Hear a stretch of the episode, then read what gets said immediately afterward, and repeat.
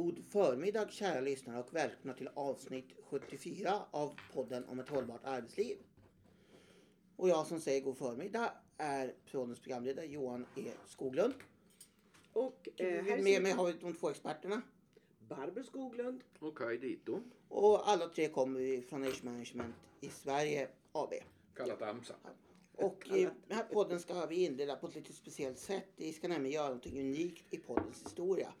Jag ska nämligen be att få göra en rättelse. Det är inte ofta det händer men det var så att i förra podden så blev det lite fel i hastigheten. Jag sa vid ett tillfälle när det gällde det här med när vi pratade om att ålder bara är en siffra att det handlar om de nya reglerna för garantipension. Rätt ska naturligtvis vara att det är trygghetspension och ingenting Aj. annat. Aj, aj, Men det finns så många olika typer av pension. Men det är trygghetspension det kallas det nya. Att man ska kunna, om man har haft ett hårt arbete ska man kunna gå. Garantipensionen är ju helt annat. Så jag ber så hemskt mycket om ursäkt för det lilla Den lilla blunden. blunden. Ja.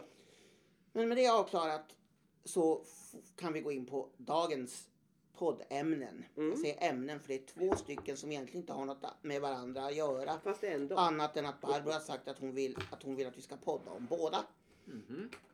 Och eh, för att eh, det var två saker som jag hittade i min omvärldsbevakning. Dels var det en tidningsartikel ur den lokala tidningen som Barbro sitter med. Och så var ett pressmeddelande från eh, regeringen, det vill säga socialdepartementet som Kaj sitter med. Japp. Så jag säger väl att våra två experter får väl helt enkelt eh, göra sten, sax och påse. Eller vem ska börja? Jag. Ja, det blev ingen sten, sax och Nej men påse, därför att det hade du redan bestämt. Och jag är ju en lydig, eh, eh, vad heter det nu? Lydiga hustrus eller lyckliga hustrus nära. Men i det här fallet finns det ingen hustru. Nej. Nej, Kollegor. kollegor. Ja, det spelar ingen roll. Det här är ett internt skämt som inte ska utveckla. Nej, men Jo. i alla fall. eh, Det- Jag vill, bara, jag vill bara börja med att kommentera. Ja, ja, ja, det är jag som står för det här två ska vi podda. Därför att det är samma sak. Det handlar nämligen om, om problem med kompetensförsörjningen. Ja, det är så. Det är den röda tråden.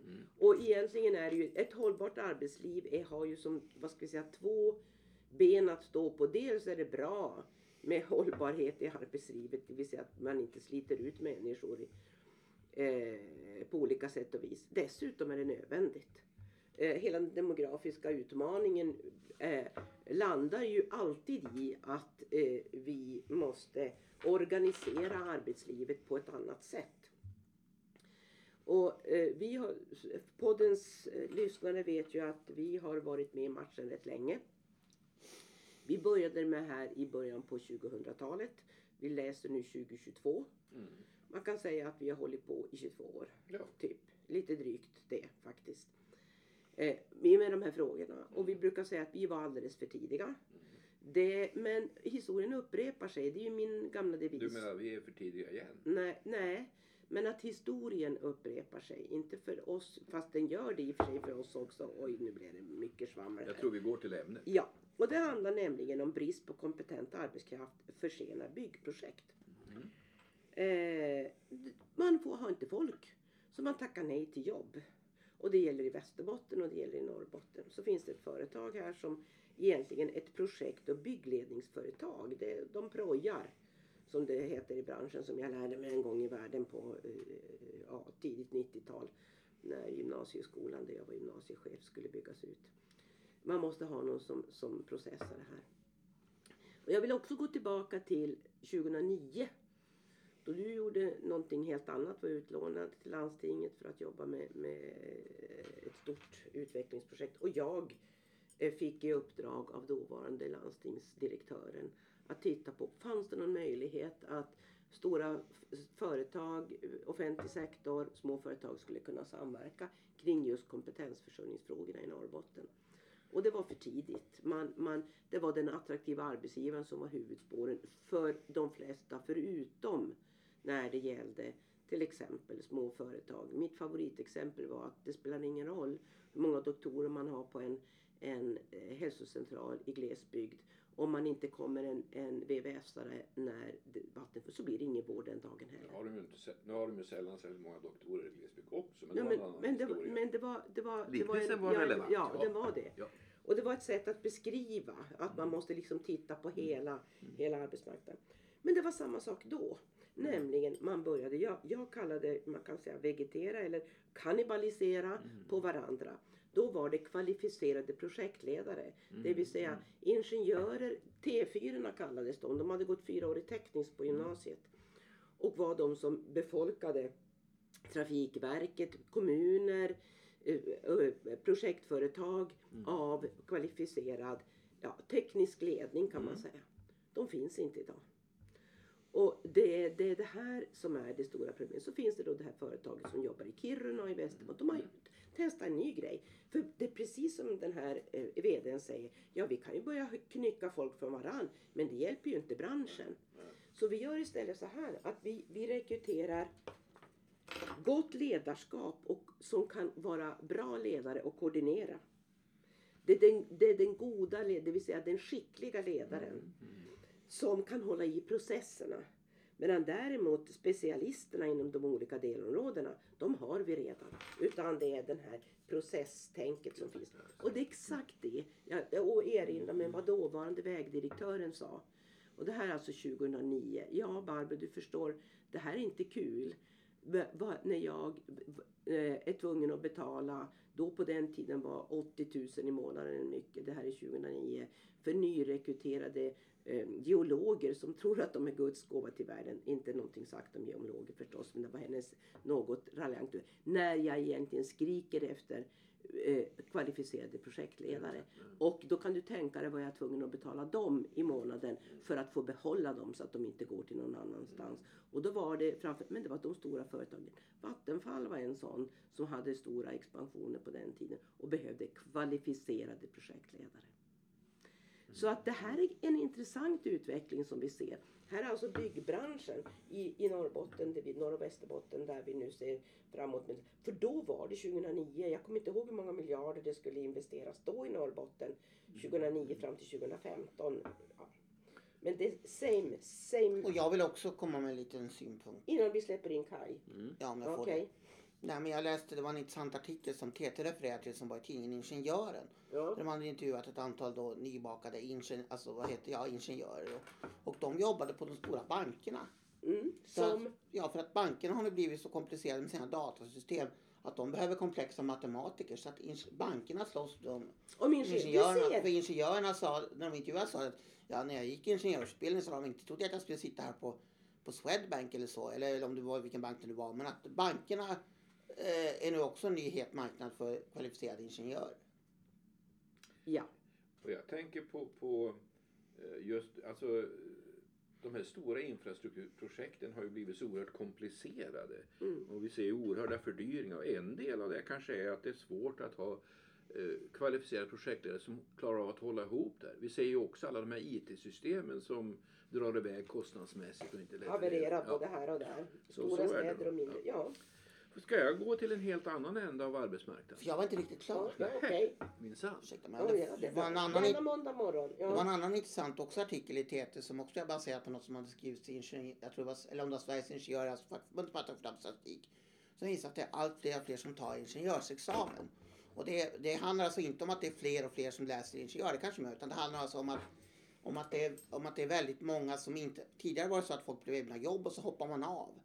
Kanske när det var ett halvår kvar Ja, du menar på innan man tog I- färdig sin examen? examen. Ja. Men nu berättar universiteten att det har blivit sån huggsexa nu så att det är väldigt vanligt att arbetsgivare kontaktar universiteten och säger att de verkligen vill kolla att den personen har ingenjörsexamen. ja. För att det är nu, det, det är väldigt viktigt att det, Du det, faktiskt har slutfört det, det, det är ett, en ny konkurrensfördel.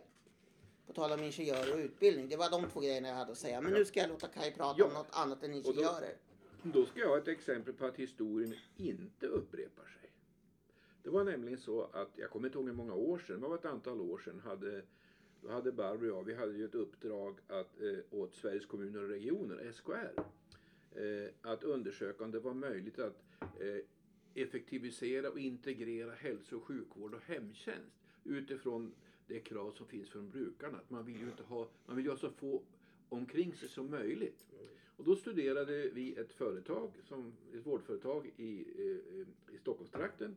Deras idé var att de skulle eh, sjuksköterskor skulle också göra omvårdnadsuppgifter och på det sättet skulle man ju minska behovet av att ha många eh, som både sjuksköterskor och undersköterskor runt brukaren. Eh, och det var det som var utgångspunkten. Kan det vara en en framgångsfaktor?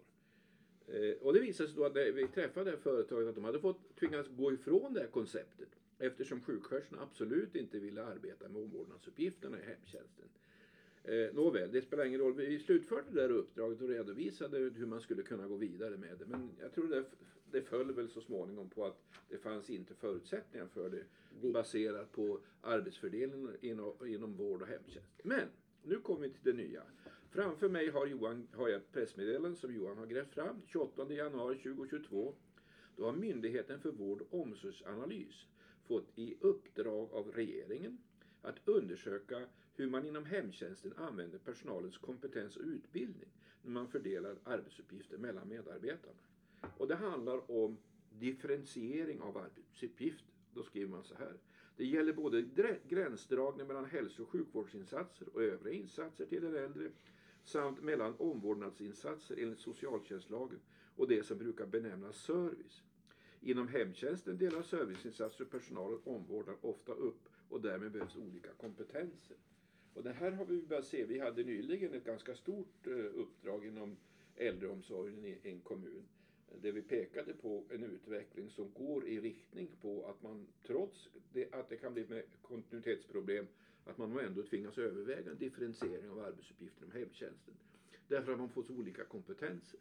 Inte bara inom hemtjänsten utan inom hela Ja, ja. äldreomsorgen Men jag- kan, man, kan man säga. Både Det- inom särskilt boende och hemtjänst. inte, om jag- jag får komma, eller Ja, det kan jag inte klara. Jag är inte riktigt klar. Därför att det finns, det finns faktiskt eh, eh, trender som drar i den här riktningen. Och då tänker jag framförallt på från den 1 juli 20, 2023 så införs ju den skyddade yrkestiteln undersköterska. Det är riktigt. Sen är det en lång övergångsperiod. Men det betyder att från och med om några år, något eller några år då kan man inom, inom eh, äldreomsorgen ha, ha undersköterskor som antingen är nyutbildade och har, rätt till, har fått rätt. Det är ju Socialstyrelsen som prövar om man är kompetent att ha den här yrkestiteln. Eller om man har, om man har rätt utbildningskombination. Kan och, och mm. bakgrund. Det är ju en, även en värdering av erfarenhet. Jo, jo, men det är fortfarande så här att de nyutexaminerade som skickar in sina från Ja, 20 ja. de har ingen erfarenhet. De har Nej, bara en nej. utbildning. Men jag säger att det finns äldre undersköterskor som kanske inte har riktigt en utbildning men som har en erfarenhet som kan Ja, värderas. och då måste man validera deras. Det är inte så att man kan, man kan bara skicka en intyg från arbetsgivaren utan här måste man då göra en formell prövning. Ja, det vet vi ju inte hur det går till. Nog- Socialstyrelsen tar, in, tar emot ansökningar från den 1 juli 2023. Ja. Hur de kommer att bedriva det arbetet, det vet vi faktiskt inte. men Men jag jag- tycker vi kan lämna den Ja, delen. jag, jag tycker att vi fortfarande kan konstatera att vi har olika uppfattningar i det sammanhanget du och jag. Min bedömning är att det vore väldigt komplicerat för Socialstyrelsen att ta in intyg som de inte vet Jag har, Vad- jag har ingen uppfattning, jag kan inte bedöma det för jag har Ja, ingen kunskap om efter, det. Mm. eftersom det i för- förtexterna till det här pratas om att arbetsgivaren, eller man har lyft fram validering av utbildningsanordnare, det vill säga i det här fallet vård och omsorgscollege och så vidare. Vi får väl se, se. Vad de, hur de gör det där. De har ju inte talat om det. Men i alla fall, då kommer man att ha inom äldreomsorgen kan man ha eh, undersköterskor som har, eh, har fått rätt till den skyddade yrkestiteln. Du kan ha undersköterskor som har ansökt om att få den skyddade yrkestiteln men har inte fått det. Och du kommer att ha undersköterskor som inte vill ansöka om det. För det övergå- man kan ha titeln undersköterska utan att den är skyddad fram till 2032. tror Därför att man är anställd som det. Ja, för man är Mm. anställd som det. Mm. Och det här kommer ju att leda till att du får olika kategorier kompetens. Till detta eh, kan vi ju föra förhållandet att man har tvingats rekrytera rätt mycket outbildad eller mindre utbildad arbetskraft inom området. Och det är klart, det här talar ju för att man tvingas eh, organisera arbetet på ett annat sätt. Sen tillkommer ju dessutom det som är lagrådsremiss just nu, att införa en fast omsorgskontakt. Och det är hemtjänsten. Eh, Så det ska bli väldigt intressant att se vad det här landar i. Och ytterligare lök på laxen så är det då den äldreomsorgslag Mm. som eh, generaldirektören för Socialstyrelsen Olivia Wicksell har i uppdrag att utföra Mm. och som ska in nu eh, under 2022. Ja, vi får väl, det ska ju komma i juni är Ja. väl eh, tidpunkten i år. Ja. Och, och det här innebär... så- ju Får jag bara, alltså det här innebär att det är väldigt stort. Och så väntar vi naturligtvis på Coronakommissionens del två Slutbetänkande. slutbetänkande. Men, men oaktat det så är det så att eh, all, all, allt pekar mot att eh, eh, med, med tanke på att arbetsmarknaden ser ut som den gör generellt sett. Mm. Eh, så de, den här vi ska bli mest attraktiva. Mm. Ja, ja, den devisen har ju kommit på skam för, för länge sedan. Utan här Mm. måste man alltså på arbetsgivarsidan, arbetsmarknaden, vara betydligt mer kreativ än att bli Mm. eh, enbart eh, ly- lyfta upp attraktivitetskortet. Eh, för att eh, klara av sitt uppdrag att kompetensförsörja inom organisationen. Men jag skulle vilja avsluta med en koppling till det du tog upp Arbe. Därför att det vi ser är ju att här blir det ju väl, fortsatta väldigt stora krav på förändringar inom äldreomsorg. Det är många reformer som ska hanteras Mm. parallellt. Och då behövs det kvalificerade projektledare som kan hålla ihop det här. Ja. Och det är en bristvara även i den här branschen. I- Det var absolut. min kommentar. Det var en bra slutkommentar Mm. för att det och det, det intressanta är då att det, det, ja, det, jag, det man lyfter här Mm, är så mm. att säga en bra projektledare. Innehållet i det, det, det kan man lära sig. Det finns specialister som kan det här. Och då kan man säga så här, ja, finns det branscher, och det kan vi ha som en klipp, finns det branscher där man ändå inte bara behöver vara en bra Mm. ledare, utan man behöver även ha en, en branschkunskap Mm. för att kunna klara av det uppdraget. Ja. Det var slutkommentaren Yes, här. vad säger Ja, Johan, programledaren? du hade något. Jag hade några, Mm. några reflektioner som jag har. Det första det där ni säger om det här med, med att man tvingas ta in outbildad personal. Det har vi sett på sistone nu att man har flera kommuner i Norrbotten som har eh, annonserat över att i princip, ja, i en kommun var det typ alltså vem som helst kan bli, vi ger er en adekvat kortare utbildning för att vi har så ont om personal. Mm. De har också sett att det är sådana som typ pensionärer eller sådana som har erfarenhet i yrket som, som går in i alla fall som har blivit intervjuad i, i så, sådana, Eh, de som har blivit intervjuade i media. Och sen ser man ju det, här ni pratade om det här med med det som Barbro nämnde sist, det här med, ja, det är ju intressant också det här för att vi har ju senast nu har vi sett att det finns en person som har jobbat på en hög befattning inom regionen, det vill säga han har varit HR-direktör och han har valt att sluta och istället gå över till en utbildningsverksamhet och bli rektor för en folkhögskola som han inte har någon som helst erfarenhet ifrån. Fast det kanske han har i, i botten. Ja, men när, när, man, när han fick frågan om det, har du haft någon erfarenhet? Nej, det har han inte. Men jag har en gedigen ledarerfarenhet. Ja, och det där är ju intressant. han, har, han, har fått, han har fått det på sina ledaregenskaper Mm. uppenbarligen. Och sen vill jag avsluta också med att säga också, kommentera det här med Kaj sa att det finns andra branscher också. Och det har ju också med hälso och sjukvården att göra. I vår kära region, Region Norrbotten, så hade man ett projekt för några år sedan som kallades för VNS, Vårdnära Service. Mm. Där man då skulle alltså låta, det var så tanken då att man skulle låta dem eh, ha en arbetsdifferentiering med personal som gjorde vissa arbetsuppgifter. Och det där blev väl för dyrt eller hur det var så man tog bort det. Och nu när det var det senast nu en insändare då från, ja, från personal som säger att vi går på knäna och vi, vi kräver nu att man återinför någon form av vårdnära service för att nu tvingas vi då som är utbildad kvalificerad personal göra så mycket som vi inte behövde göra på den tiden. Mm. Ja. Jag har bara en avslutning innan vi Mm. säger hej. Mm. Ja. Ja, men som inte har med det här att göra. Det var lite fascinerande. På vägen hit, vi är ju i Boden, Mm. så lyssnade vi på eh, radio. Mm. Och idag så tog eh, Sara Hector Mm. guld i storslalom Mm. i OS. Och det var faktiskt väldigt mycket memory lane över det där på ett sätt. Nämligen därför att det har varit en, en isracingtävling i, i eh, Norrbotten, i Piteå i helgen. Och där har det varit då två slalomstjärnor som har, som har kört bil på, på, på den delen, nämligen Ingemar Stenmark och, och Anja Persson. Mm. Eh, och när Ingemar Stenmark åkte, då, prat, då var vi i slutet på se- på 70-tal. Då stannade Sverige. Ja. L- Skolklasser. Eh, man stängde, man körde in de som inte, man hade rull-tv-apparater på den tiden som man körde in från materielrummet i klass. Och de som inte, om det inte räckte till så stoppade man in dem där eh, i matsalen. Och så tog man en paus och så tittade alla från årskurs 1 upp. När Ingmar Stenmark På åkte. arbetsplatser. Och på arbetsplatser. Ja, Ja. gjorde man även under OS i Albyville 1992. Jag tittar på Pernilla Wiberg när hon tog, tog Men nu, också kan guld alla, i nu storslalom. sitter ju alla vid sin dator och kan Mm. titta Ja, på. men, alltså, men vi lyssnade på radio Ja. därför att vi åkte. Ja. Men vi har inte de här kanalerna. Och det är liksom lite memory lane. Så jo, ett stort grattis till denna Sara som uppenbarligen kommer från Sandviken har jag lärt mig. Ja, Ja, just jag, jag, visste inte ens att hon fanns. Fast det, är- hon har tydligen jobbat som. Och igår var det, sti- eh, var det skid, skridskoguld till Trollhättan. Just igår så. var det skridsko... Var det igår det? Ja. Eller var ja.